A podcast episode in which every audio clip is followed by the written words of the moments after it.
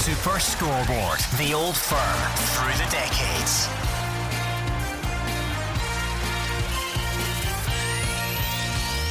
The old firm through the decades reaches the millennium. I'm Hugh Keevins. It would be fairer to call it the stranglehold. 33 competitions played in the first decade of the 21st century, 29 of them won by Celtic or Rangers. Hearts and Dundee United got a Scottish Cup each. Hibs and Livingston won the League Cup. Beyond that, Glasgow's Big Two had it all their own way, helped immensely by the goals of John Hartson, the Welsh Dragon and Peter Lovenkrands, the Danish destroyer. 54 goals in 182 appearances for Peter at Rangers, a remarkable 109 goals for Celtic in 201 appearances for John Hartson. Delighted to say they're with me today to look back on a period when Rangers and Celtic were dominant at home and both reached a European final as well. John Hartson, it was some decade for the pair of you.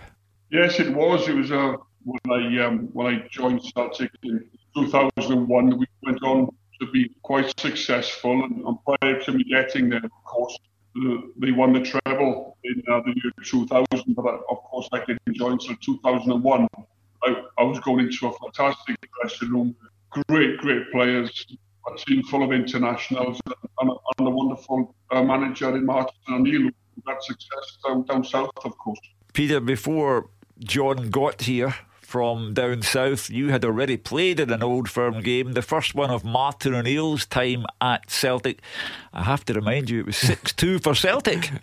Yeah, I, I, don't forget that one too much. To be fair, um, it was uh, it was not the best of uh, first taste of Old Firm for me. You know, um, I remember I think Celtic went three 0 up after about fifteen minutes. Yeah, and the Cat told me to warm up, and I basically warm up the whole game. Um, half time through the whole second half, and he keeps sending players down to put them on in front of me, and I kept warming up, and I, in the end I just stood down there and I watched the game, and he put me on. I think the last couple of minutes. Uh, it was uh, it was not a ideal game for me. The first experience of an firm. But the next game, Peter. Yeah. Rangers won 5 1 against Celtic at Ibrox. That, that sums up just how unpredictable this fixture can be. Yeah, it's very unpredictable, but also it was two good teams at a time. You know, it was some unbelievable dressing rooms in both in both clubs. So it was just a, a very even competition, you know, between the two teams. And uh, you know, by them going beating us there uh, at home six two, and we beating them five one at home, they just showed you that there was not much in between the two teams. When Peter speaks about two great dressing rooms, John, your dressing room as well as including your good self, had the likes of Chris Sutton and Henrik Larsson. Did you ever see a better player than Henrik? Well, he's a phenomenal player, but I've got to, I've got to say, you know, I, I, I played with some great players before arriving at Celtic. I played with the great Dennis Bergkamp at Arsenal for two years. I played with Ryan Giggs and Mark Hughes and these type of players for Wales, for my national team. But Henrik was uh, an absolute phenomenon. He really was. His, his goal scoring exploits, his record is is is um, is off the scale really. Uh, he was a wonderful, wonderful athlete, um, great teammate. And down the left hand side, it's Thompson sending the ball into the middle. No takers though. The ball's still in play, and it's another goal for Celtic. It's Henrik Larsson again. The ball went beyond everyone, and Larsson come in on the far side and sent it high into the roof of the net. He is certainly, you know, up there with with one of the some of the best players I ever played with. It's difficult, Hugh, because if I'm in Glasgow and I get asked this question at various um, events, if I'm in Glasgow or Scotland, I say Henrik, and if I'm in England or anywhere else, I say Dennis, just to uh, keep on the side of it, on the right side of everybody. But no, they were inseparable. They were both world class. Dennis Bergkamp was was incredible, and and Henrik was, um, you know, I call him a freak of nature because it's almost impossible to score the amount of goals, you know, 242 goals in 315 games. And, um, you know, that, that is just freakish. But he was a wonderful, wonderful striker for three seasons. We played together. And, um, you know, he's one of them players that I will always. I will always, as as my life goes on, I'll be asked about how good he was, and yeah. my answer is always the same. He was he was world class. I have to ask you, John. Uh, you and Peter could actually have been teammates because, as everyone recalls, you actually had a medical at Rangers before you ended up at Celtic. How do you reflect on that period now? Well, everything happens for a reason. I've um, I've learned that in terms of um, experiences that I've gone through in my life. You know, with my cancer in particular. Um, you know, I just feel that um, I, I, was meant to live. I wasn't meant to die because I should have died because my prognosis was was so bad. I'd had testicular cancer that spread to my lungs and onto my brain, and had to have 60 odd sessions of chemotherapy. I feel very blessed to have come through that period. Um, and I've gone on to raise over a million pounds um, for the John Hartson Foundation. So we've been able to help so many other people uh, in their battle and different hospices and cancer hospitals and things like this with our donations that we've been able to to make um, to certain uh, charities. So when I went for a, a, medical at Rangers, I was very excited. I uh, flew up in Sir David Murray's private jet from Cardiff. I was in the middle of a Welsh camp, and Mark Hughes came to see me and said, "Look, you can miss this weekend's game. I think it was Estonia away. You go and sort out your future. Um, there's a bid come through." Uh, a telegram had come to the reception to say that Rangers were wanted to speak to John Hartson urgently. Um, I phoned my dad. We flew up in, in the private jet. We arrived in Glasgow Airport 40 minutes later. I was ushered through to Ibrox, and then um, during the next half an hour, I was taken to a hospital in Glasgow uh, for, for one scan on my knee. And then I came back. I'd already agreed terms with um, uh, Mr. David Murray, of course, um, who was chairman at the time. Dick Advocaat was manager. And um, I'd agreed terms. It was happening. All I had to do was was just get one or two um, X-rays. I got them on my knee. I came back. I'm sat in a room with Mr. Dick Advocaat. Uh, excited, obviously, because I'm joining a you know Rangers football club. I, I'd only been to Scotland once in my life. I didn't have any allegiances towards either club uh, growing up in Wales. And um, next thing I know, the, the Dick Advocaat's doctor came into the room and said, I'm very sorry, boss. We can't proceed with the deal. There's something showed up on John's knee that is preventing us from completing the medical. And I, I can't sign this off because it's, you know, it, it's his duty to to call the medicals. He's a doctor, he's a professional. And um, the next thing, Dick Advocaat's apologising sincerely to me and saying, look, I really wanted you here. Um, but I have to listen to my doctor. I, I, have to go with my staff.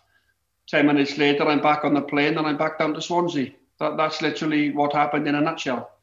Jordan, we are delighted to hear that your your health is good and you have survived everything.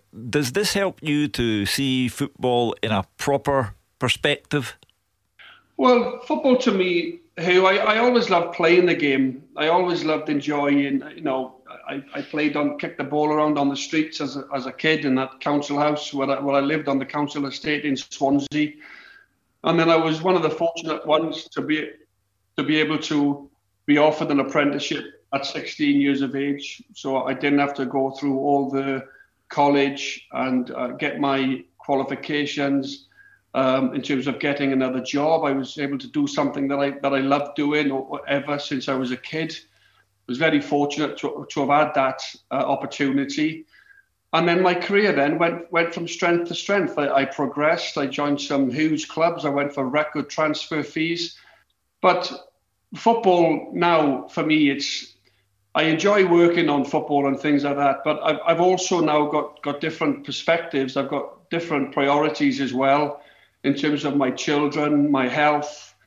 I've been very very fortunate to have come through a life threatening illness, which nearly took my life, and it does take many people's lives. So I count myself very, very fortunate. And it's football used to be absolutely the be all and the end all, but there's other things. There's my children's schooling, and two of my children, my daughter is living in Australia. She's traveling. She's only 21. My other son, who's 17, lives with his mother in, in South Wales. So it's it's family and it's perspective and it's the simple things now, you know, and it's you know, I've been a pundit for the last 12, 13 years since I retired. So I don't know how long I'm, I'm going to want to be a pundit and, and, and how long I'm, I'm going to stay in this business because there's other there's other people coming through all the time. You know, there's there's a couple of thousand footballers retire every year. Most of them, a lot of them, are looking to go into the media. Um, editors change, producers change, and they want to bring in their own people. And I've had a great run at it. I'm still working for Sky, and I do the odd bits and bobs with the Welsh TV. I'm down in um, I'm down in North Wales on Wednesday covering the Wales, the Bulgaria Wales game. So there's more to life now than just getting up in the morning and going training and you know and and training hard and then concentrating on the game at the weekend. It was everything to me. I wanted to win. I wanted to compete. I wanted to be the best. But now, as you retire and, and other things, and life changes and you go on, um, you know, I've got a different perspective now, and I'm a lot, I'm a lot um, more easier going in life. I love my family. I live in a little small village just outside Edinburgh, and um, all I want to do here is, is, is, is put food on the table for my kids, and hopefully they'll all stay healthy and successful in life and go on to do what they want to do. And that's that's how I am now. Mm. Whereas before it was football, football, football. It, it, it could take over your life which is not a bad thing. You have to be like that when you're yeah. a footballer. You know, you, you have to just think of football because that's what pays the bills. That's what you're. That's why you know fans come and see you. You have a duty to give everything you have while you while you're contracted to that club, and that's what I did for the best part of 17, 18 years. But now I'm out of the game. You know, I'm still in the game indirectly, if you like, working in the media but you're absolutely spot on. I have got a different perspective now of the game to when I was playing it. Peter, you arrived here from Denmark as a, a very young man. Uh, I would imagine moving into an environment that was literally alien to you. How did you adapt to Glasgow? Um, yeah, to be fair, I was also a bit fortunate because two weeks before I signed for Rangers, my brother had signed for St Johnstone. Um, so I had my brother 50 minute drive away up in Perth, you know, and he's just had a wee boy. Um, and he moved there with his wife. So every, every day after training, basically, I just drove up to him and that kind of helped me settle in. And I had him for three years in Glasgow. So it made it a lot easier than people probably expect. They, ne- they never really thought about that, that I had my actual big brother uh, there to look after me and help me settle in. So. How, how did you respond to the, the unique rivalry that is Celtic and Rangers? I bet John could probably back me up in this. I don't think you would experience anything like it unless you're actually in it yourself. You know, it's you hear people talk about it, you, you hear other footballers talk about it, the clubs I've been at, um, but nothing compares to it. You know, everywhere I went since Glasgow, you know, I went to to Schalke and they were like, "Oh, Dortmund, Schalke, the biggest derby." And I went, "No." This is, it doesn't even come close, you know. It's uh, and then you, you go to Newcastle and it was Sunderland, and that was still a big derby. It was definitely, but it, it doesn't come close to the old firm. The old firm is is beyond anything I've experienced and ever seen and all that as well. And uh, like I say, you don't you don't know how it is until you actually experience it yourself. Swansea and Cardiff can get a bit tasty, John, but uh, anything like Celtic and Rangers? Well, I, have been to several Swansea Cardiff games, and obviously there's a lot of rivalry there. Biggest club in Wales, most successful club, this, that, and the other. Um, you know, and I, I stood on the terraces uh, watching that game, and I had some sort of feel of what it meant to the Swansea supporters being a Swansea fan. And that was the biggest game that you wanted to win all season. I'm not saying you wanted to lose all the others. Of course, you want to be competitive in every game get as high up as the table as you can. But I got a perspective of what it means to the supporters. And um, it's a game for the supporters, this one. It's the bragging rights. It's um, it's it's having that sense of you've won a massive game. And it's like a bolt of electricity that runs through the whole football club when you win a Celtic and Rangers derby. When you lose, it's like someone has pulled the plug on the club. Oh. It's not a nice place to go into.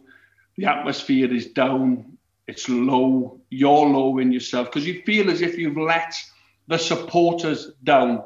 This game is about the supporters. They want to win these games. And um, they're fantastic games. I agree with everything that, that, that Peter just said.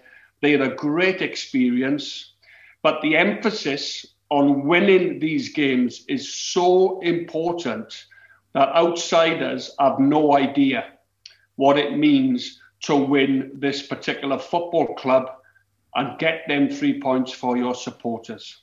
You and Peter had a habit, very pleasant habit, of scoring winning goals in the derby matches. Do you remember, John, your first game against Rangers? I do. It was at Ibrox, and I scored a perfectly good goal, and the linesman was too inept to give the correct decision. And he choked off what was a perfectly good goal for me. I think we drew the game nil nil, my first ever experience at Ibrox. And um, that was disappointing, obviously. But I think after three or four games, derbies, I started to enjoy them then because what you find is is that your big players, your first name on the team sheets, you've probably got about six or seven of them in each team that the manager wants to rely on. And the big players step up in these games. The big players have to control their nerves, control the dressing room, control the pace of the game, control, you know, deal with the crowd, the atmosphere, the abuse that is coming from the terraces, you know, the absolute furore of an atmosphere. The big players, the manager is counting on them to make it happen. And I was one of them big players in that Celtic dressing room, alongside the likes of Larsson and Lennon and Thompson and Mjällby and these other guys, and Sutton, of course. So for me, I started to enjoy them then because we started to get a little bit of success mm. in these games. And uh, once we started to get a bit of success and I started to get a few goals, your big players score in the big games. That's what they do. That's why they're on the big wages. That's why they cost a big fee in transfer fees. And the manager is looking at these players to bring in the other two or three uh, players that are not quite maybe experienced as the others, the one or two that are playing their first game and all this sort of stuff. So once I started to get a feel for them, I, I, I don't know about Peter. But I, I, genuinely then used to look forward to them. I, I, I thought they were great experiences. And I can say now I'm very fortunate as one of the players to have played in 20 odd derbies, the Glasgow Derby, that I feel I can come away and say, well, do you know what? I enjoyed them. And that's because I was successful in them. Oh. Peter, you once mm. had the potentially life changing experience of scoring the winning goal in a cup final against Celtic. How did that transform? I know who. I played in it. how, how did. What Still, did I get sleepless nights over it. John says he gets sleepless nights. I dare say you couldn't get to sleep simply through excitement and that sense of satisfaction. Yeah, it was. Uh, yeah, it was crazy. Um, it was I also the build up to it. I remember, you know, I scored in the Celtic Park before it, drew one each. Uh-huh. Uh, scored in that, and that was not too far before that game. And here come Rangers now. It's uh, Lovenkrands, the edge of the area, trying one, and it's in the back of the net. Just over a minute gone here, and a cartwheel from the Rangers player. What a start at Celtic Park. Lovenkrands driving the ball forward, right over Douglas, into the back of the net. And here at Parkhead, it's Celtic nil, Rangers one. I remember going into it, I was so nervous. For some reason, I was so nervous, and it's a funny story. I was sitting in the change room, and when I get nervous, I yawned. so people think I hadn't slept last the night before because I was sitting yawning, think I was tired. And I remember Barry Ferguson come up to me. He's like, "What's up with you?" So you know, sleeping last night. I was like, "No," I said, "I'm just a bit nervous." And he's like, ah, "You'll be fine." He says, and he just talked me into it and talked me into the game. And as soon as I went out, as soon as we came out and warm up was done and you went on the pitch, everything just went out uh, out the window, and I was I was ready to go. Um, but like I say, it's now looking back. I don't know John's thing, but because he was on the losing side of it, it's probably different for him. But when I look at it, and I must think people from the outside who wasn't anything to do with Stirling Rangers, it must have been one of the best football games to have watched. Mm. Um, you know, but how it went end to end. I think it was the most equal game you've seen in a long time. You know, it's they went one up, we went one each, then they went two one. Came back to two two, and then winning the last minute. It was a very very exciting and good football game to be to be part of for also a neutral point of view. I would think for the football world, but for me personally, uh, you know, 22 years old scoring the winning goal against Celtic, I had no idea how what I've actually done until probably after it, and you see years to come, and even now is still what everybody talks about, and you realise what you actually did back then was was crazy. What is the fan reaction both ways? What, what yeah. how did that transform you in the eyes of the Rangers fans, and what did it do for you in the eyes of the Celtic fans in Glasgow? Um, interestingly enough, you know, I had uh, because, like I said, I scored the part goal at Parkhead, and we drew one each before the cup final. Um, I received a, a, a, special letter, you would say, uh, at the training ground basically uh, having a, a bullet inside and telling me not to if I did score I couldn't do my cartwheel uh-huh. um, and that would probably be my last and the rest of it. And uh, so if you noticed uh, in the cup final when I scored I didn't do the cartwheel in both goals. Um, it was basically just uh, yeah it went out the window. So it was uh, from both things you know it meant so much you know. I had positive and negative things with Rangers fans, of course, it took to another scale with me. You know, from from going from uh, a young boy to really noticed, noticed to basically couldn't go anywhere without getting stopped and photos and autographs and fantastic. And Celtic fans was of course not too happy with me. I had a lot yeah. of abuse and the rest. But to be fair, there was also a lot of Celtic fans. You know, that was that was great with me. You know, just they were like, oh honestly hate you, but in a good way. You know, yeah. it's just like you're a thorn in our sides, but they were dead nice about it, and they were just like, I wish you were with us, and, and you know, I mean, that's just what comes with it. But yeah, as a young age, you realise that it was uh, it was something to get used to. John, if people in England or Wales listen to Peter and his story there about a, a bullet in a letter sent to the training ground, they would think, no. That, that couldn't happen. But did you ever experience that side of life in the Glasgow Goldfish Bowl? I, I was lucky who I, I never did, uh, and I'm sorry to hear that what, what, happened there to Peter because that, that must not have been nice at all. Um, not a very nice experience. Uh, no, I, I never got it, um, you know, as um, dramatic as you know as as what that sounds. What happened to Peter? But listen, you you get the verbals, and you know I'm on social media now, and you have to put up with certain things and people say and things like that. Um, but no, I, um, you know, the, the, one thing that one thing that, that I, I, took from, you know, scoring in, in, in the in the games against Rangers was, it's almost like you get the keys to one half of the city. You know, you you you adhere yourself to the Celtic fans forever um, in terms of what what what it gives them. You know, and this is this is all over the world and the Rangers fans are the same. You know, they're, they're, a huge club all over the world. You look at North America, Canada, New York, everywhere in Ireland. You know, everywhere you think of. This this game goes out to, I think it's 300 countries hmm. um, that, that, that watch this particular game. Different times, obviously, of the day in relation to where you, where, where you live. Um, but I wouldn't say I was um, I, I, got it too badly in terms of um, abuse and everything else. But I think it's, it's part and parcel of, you know, you can't score the winning goal against Rangers in in, in, in, a, in a derby and expect the Rangers fans to buy you buy you lunch the next day.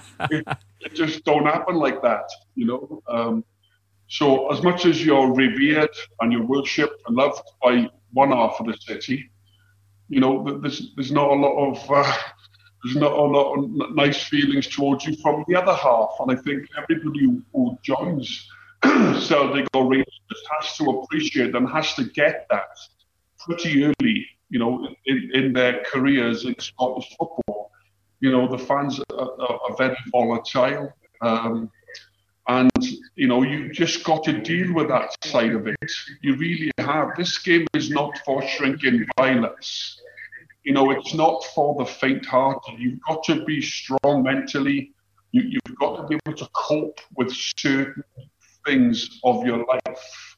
It's not like playing for Arsenal or Chelsea where you can walk down the King's Road and bump into Rod Stewart or uh, Fayed or go to Harrods and all these superstars are in there, people walk past them. People see it all the time in London. You walk into Glasgow, and Peter would have experienced it. You've got people following you, chasing you, um, wanting your autograph. You walk into a restaurant, the, the chef comes out and says, Look, Mr. Hartson, my son has got a picture of you on his bedroom wall. You don't have to pay for this meal. It's all on me. You know, so you get you get you get your luxuries and you get your pros and cons. But it's a very unique place to play your football for Celtic or Rangers, especially if you've got a long spell like I did. Stay long, it was only five years. But it's a unique place to play, and you, have got to get used to that um, before you take it on. You know, some players come not aware. I wasn't aware of it. Certainly aware of it now because um, I live in Edinburgh and I'm close to everything. Um, but it certainly is. It's wonderful. It's, it's a brilliant experience. You, John, and Peter came at a time when there were two great managers operating in the city Dick Advocaat at Rangers, Martin O'Neill at Celtic. Now, when Martin came to Celtic Park, it was like the coming of a king, John, if you remember. Uh, how yeah. how unique a personality was Martin O'Neill? He's, he's certainly different, but he's very loyal. He's a very loyal man. If you played well for him and gave him everything, you wore the shirt the next game. And vice versa, if you if you if you didn't play for him and you weren't successful under him and you, you didn't perform the way that he expected you to, then he would quickly bring you out of the team. Um, but if you did very well uh, and he expected you to to do the things that you could do and do them well. he never expected me to run the channels. That that wasn't my game. That was Henrik's game. That was Craig Bellamy's game to play on the shoulders of, of the defenders and running behind. He knew I couldn't do that. He knew that wasn't my that wasn't my one of my assets on the field. My assets were be aggressive, controlled aggression, be a focal point for the team, get a hold of the ball. When the ball comes into you, get a hold of it for a couple of seconds to allow us to come up the pitch as a team. Get yourself in the box. You're an excellent finisher. You're a natural finisher. We have to supply you with crosses and balls into the box, and we've got players to do that. And that was my job to do what I was good at, which was them assets that I had. And he knew Neil Lennon couldn't run in behind and do this and do that. But what Neil did was intercept, kept the ball, and he was wonderful in the dressing room. He glued us all together. When somebody wasn't having a good game, he'd either pat him on the back or give him a rollicking. He knew that Bobo Baldé's asset was to go and head the ball and be aggressive. JJ Agathe was to get up and down the line and make sure that he got crosses in and he got back and defended these are the these are the things that managers expect from their top players. Oh. And he was fair. He was really fair with me. Remember, I'd failed four medicals before coming to Celtic. So Martin put a lot of faith in me, and obviously I came back with 110 goals for him. So um, it was a it was a brilliant relationship I had with Martin. I I get on with him a lot more now, strangely enough, than when I played under him because he doesn't quite let you in. You, don't really know his personality or what he's thinking or what he's what he's going to do next. He keeps you on the outside, if you like, when you're playing under him. But now, of course, he comes and plays in my golf day every year. He comes and supports my, my charity lunch and everything. And I sit next to him now and we have a chat and we talk football, we talk old days and everything. But uh, no, he's a wonderful manager. Uh, he's able to handle all the big egos very similar to Sir Alex Ferguson at Man United when all sorts of different players come um, from different countries and some have got massive egos, some are quite humble. You have to deal with that. But no, nothing but um, an extraordinary man and a very successful manager to go with it.